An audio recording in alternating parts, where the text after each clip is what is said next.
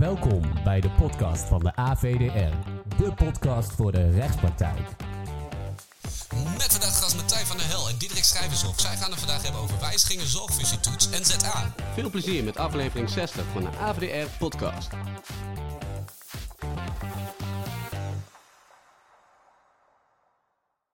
Goedendag, mijn naam is eh, Martijn van der Hel van de Maverick Advocaten. Ik zit hier samen met mijn collega Diederik Schrijvershof.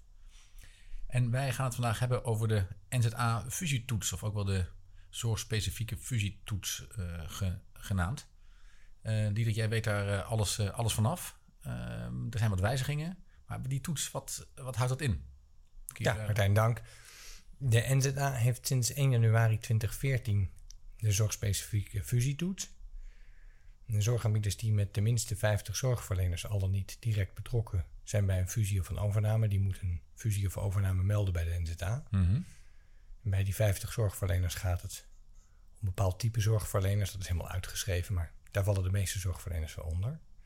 En eerst nadat je bij de NZA groen licht hebt gekregen, als je bij de ACM moet melden, mag je vervolgens bij de ACM melden. Dus je krijgt in plaats van een enkele toets, alleen ACM, in dat geval een dubbele toets. Eerst NZA, dan ACM. Maar is het dan twee keer dezelfde toets? Of? Nee.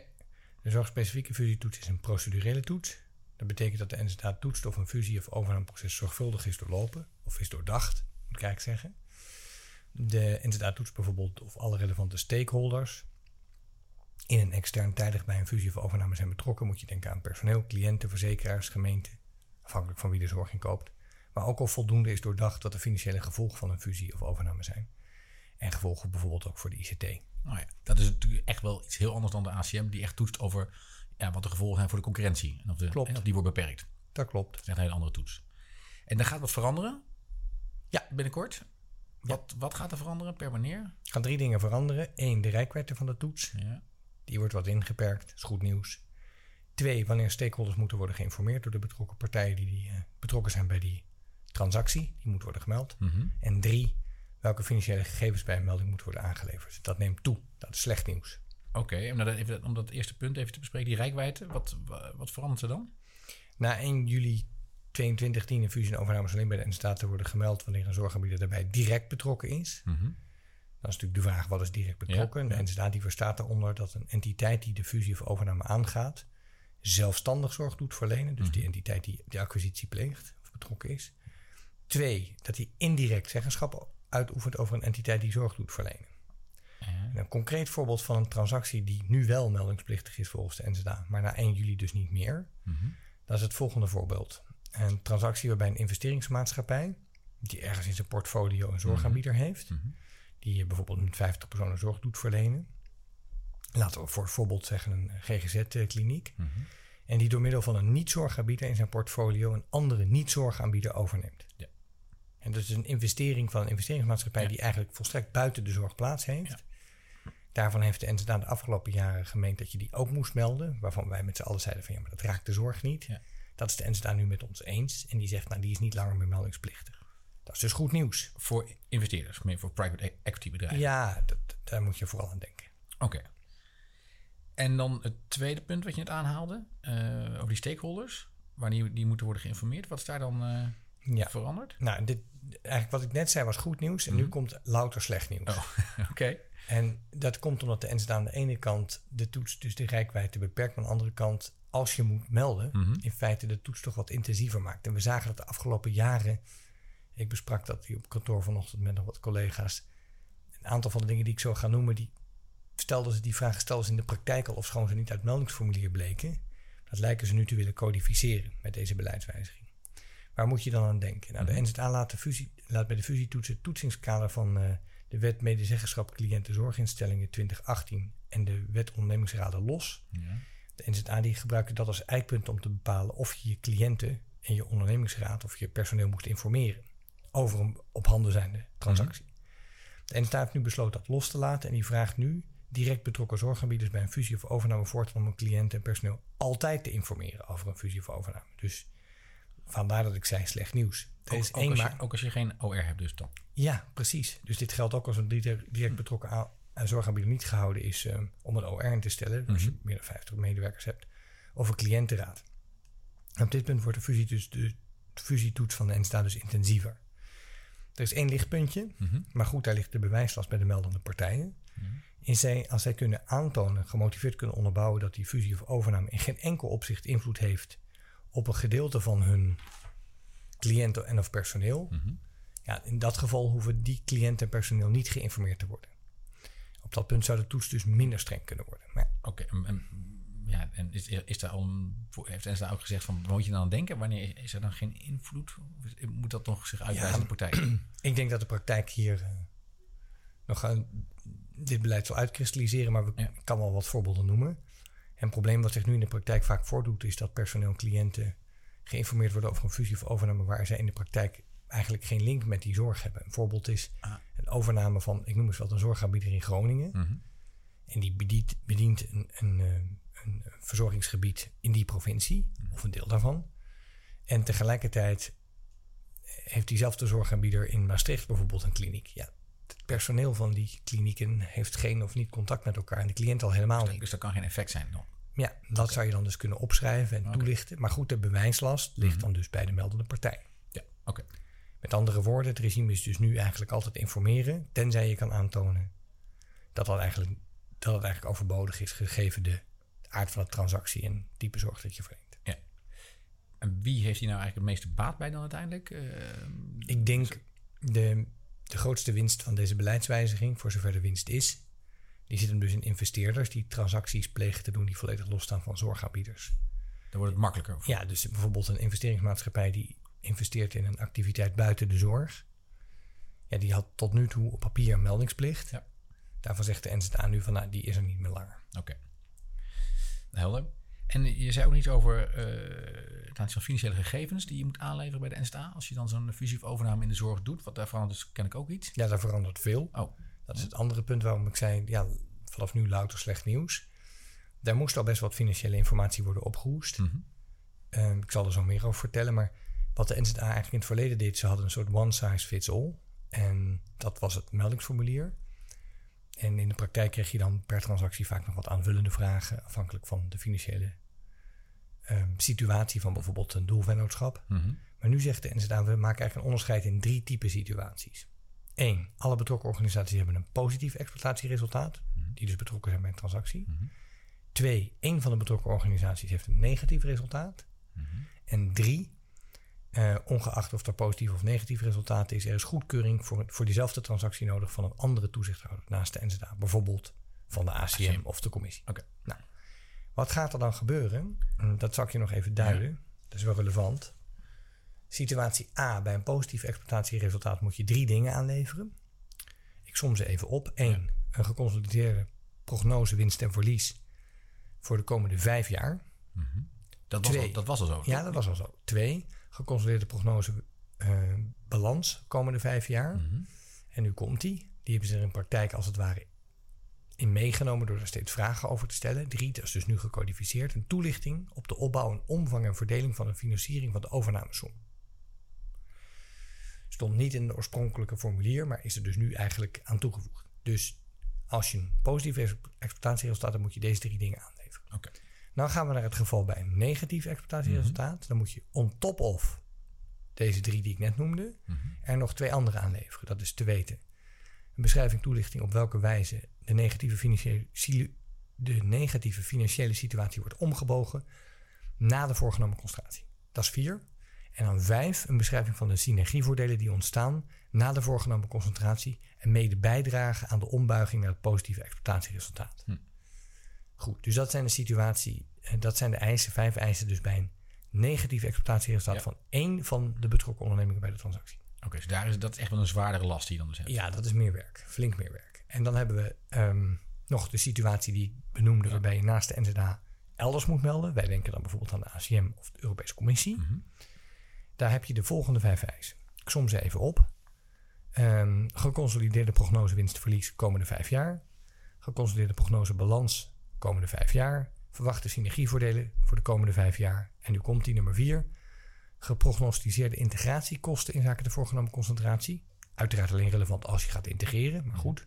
En vijf, geconsolideerde prognose kasstroomoverzicht voor de komende vijf jaar. Eh, met andere woorden, de NZA gaat bij transacties die nog gemeld moeten worden, in plaats van minder intensief toetsen, intensiever toetsen. Althans, de waslijst met gegevens die je moet aanleveren, let op, voor de komende vijf jaar, ja, die neemt toe. Oké, dus dat is minder goed nieuws voor zorgaanbieders. Ja, En dat- investeerders. Ja, ja absoluut. Ehm, ja, en eh, ja, je kunt je ook afvragen of de informatiebehoeften van de NZA, als je kijkt naar de periode waar men naar vraagt, heel veel cliënten zeggen, ik kan het voor één, twee jaar kan ik het goed inschatten. Maar in de veranderende wereld waarin we nu leven voor vijf jaar, kastroomoverzicht. Ja, ik denk dat de meeste cliënten gaan zeggen, ja, dat kan ik proberen te doen, maar dat kan natuurlijk niet over vier, vijf jaar de letter nauwkeurig zijn van nauwkeurig voorspellen. Nee. Dus je zou ook kunnen zeggen dat de NZA hier wellicht wat over vraagt. Oké. En wanneer dit, dit, betekent nogal wat voor eh, partijen die in de zorg actief zijn. Per, per wanneer eh, treedt dit in werking? Ja, dat is interessant. Dat is een overgangsregime. Eh, dus per 1 juli 22 treedt het nieuwe beleid in werking. Maar er zijn nog twee zomermaanden. En in die zomermaanden geldt een overgangsregime. En dan kun je nog NZ-aanmelding indienen op basis van het huidige regime. Met andere woorden, if you want to go lean, dan heb je dus tot 1 september nog de tijd om gebruik te maken van het huidige regime. En na 1 september geldt enkel het nieuwe beleid. Oké.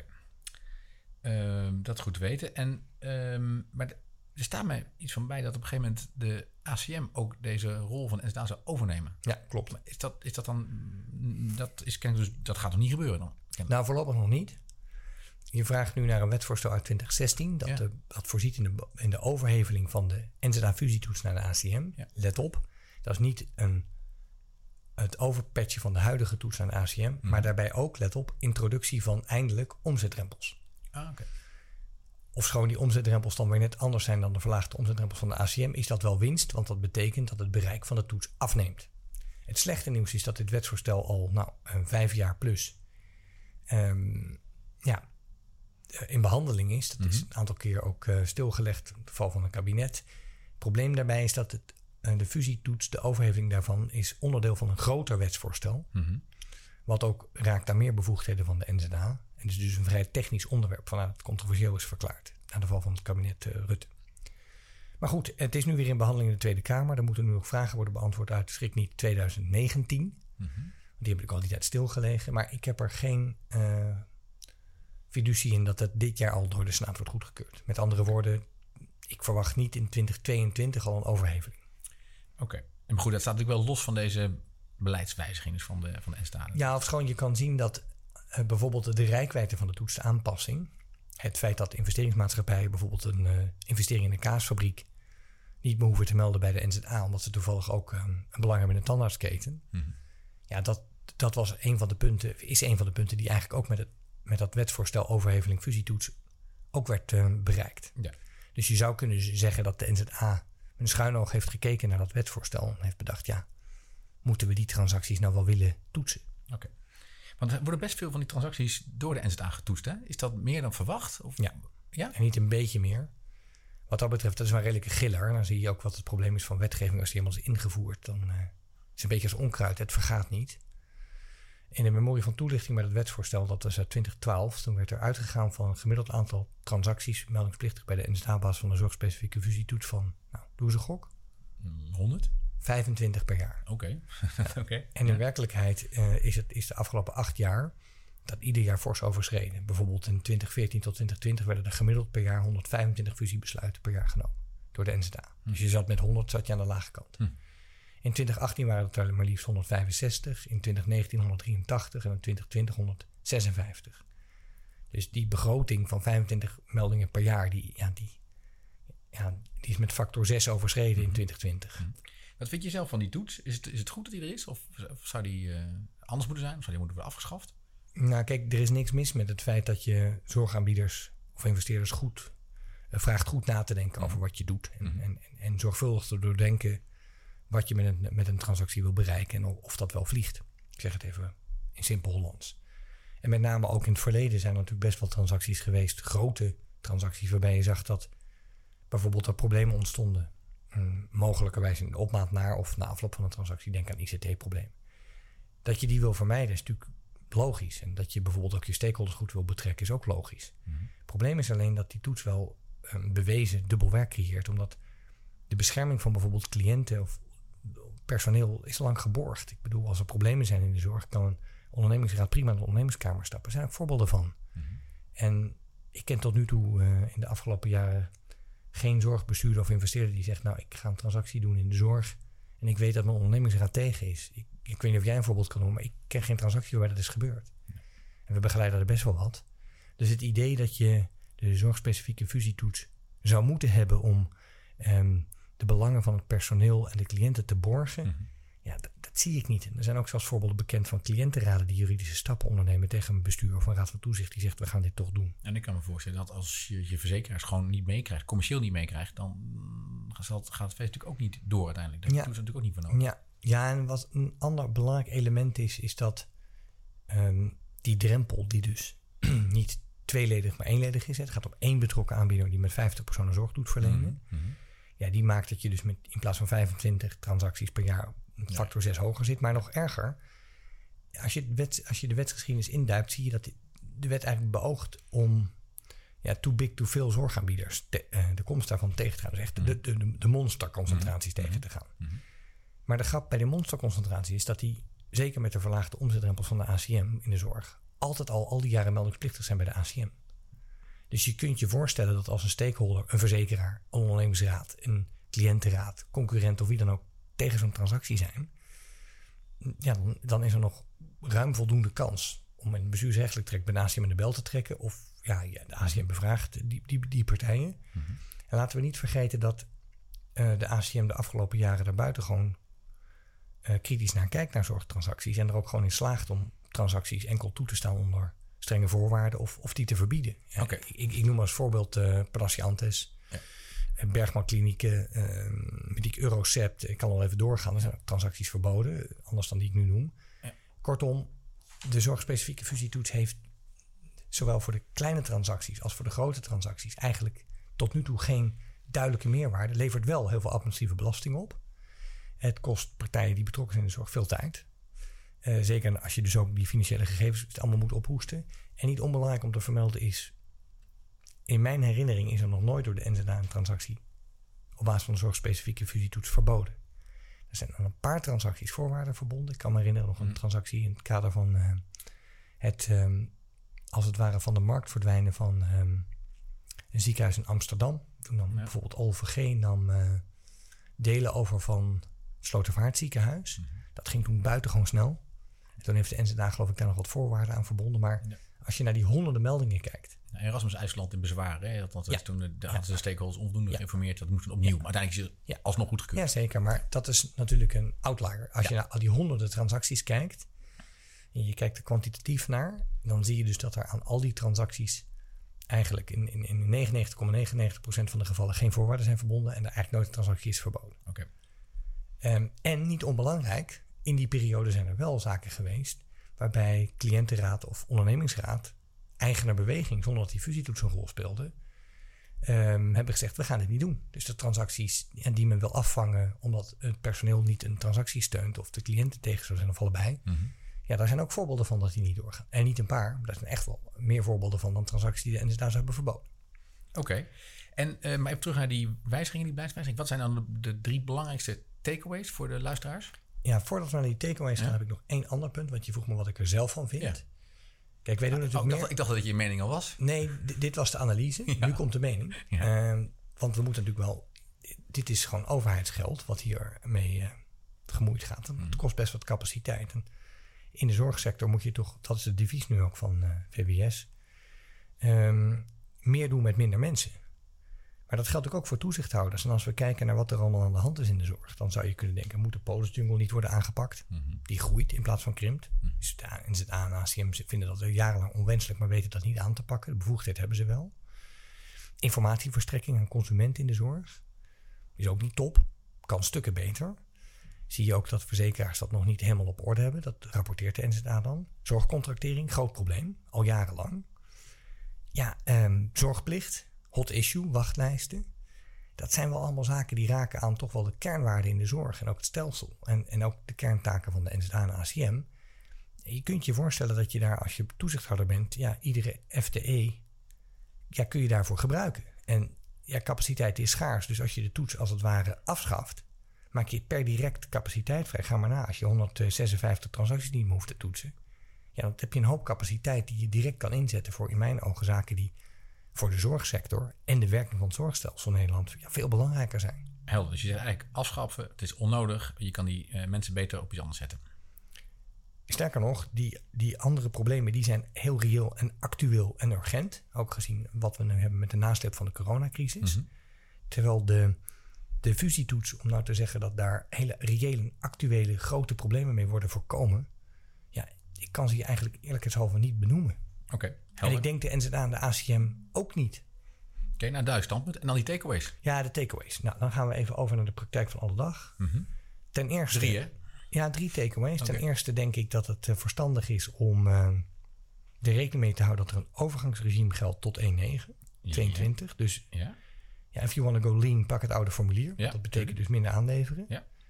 Ehm, twee, let erop dat je als je per 1.9 eh, zou moeten gaan melden, dat je dus inderdaad meer financiële informatie zou moeten verzamelen. Ja.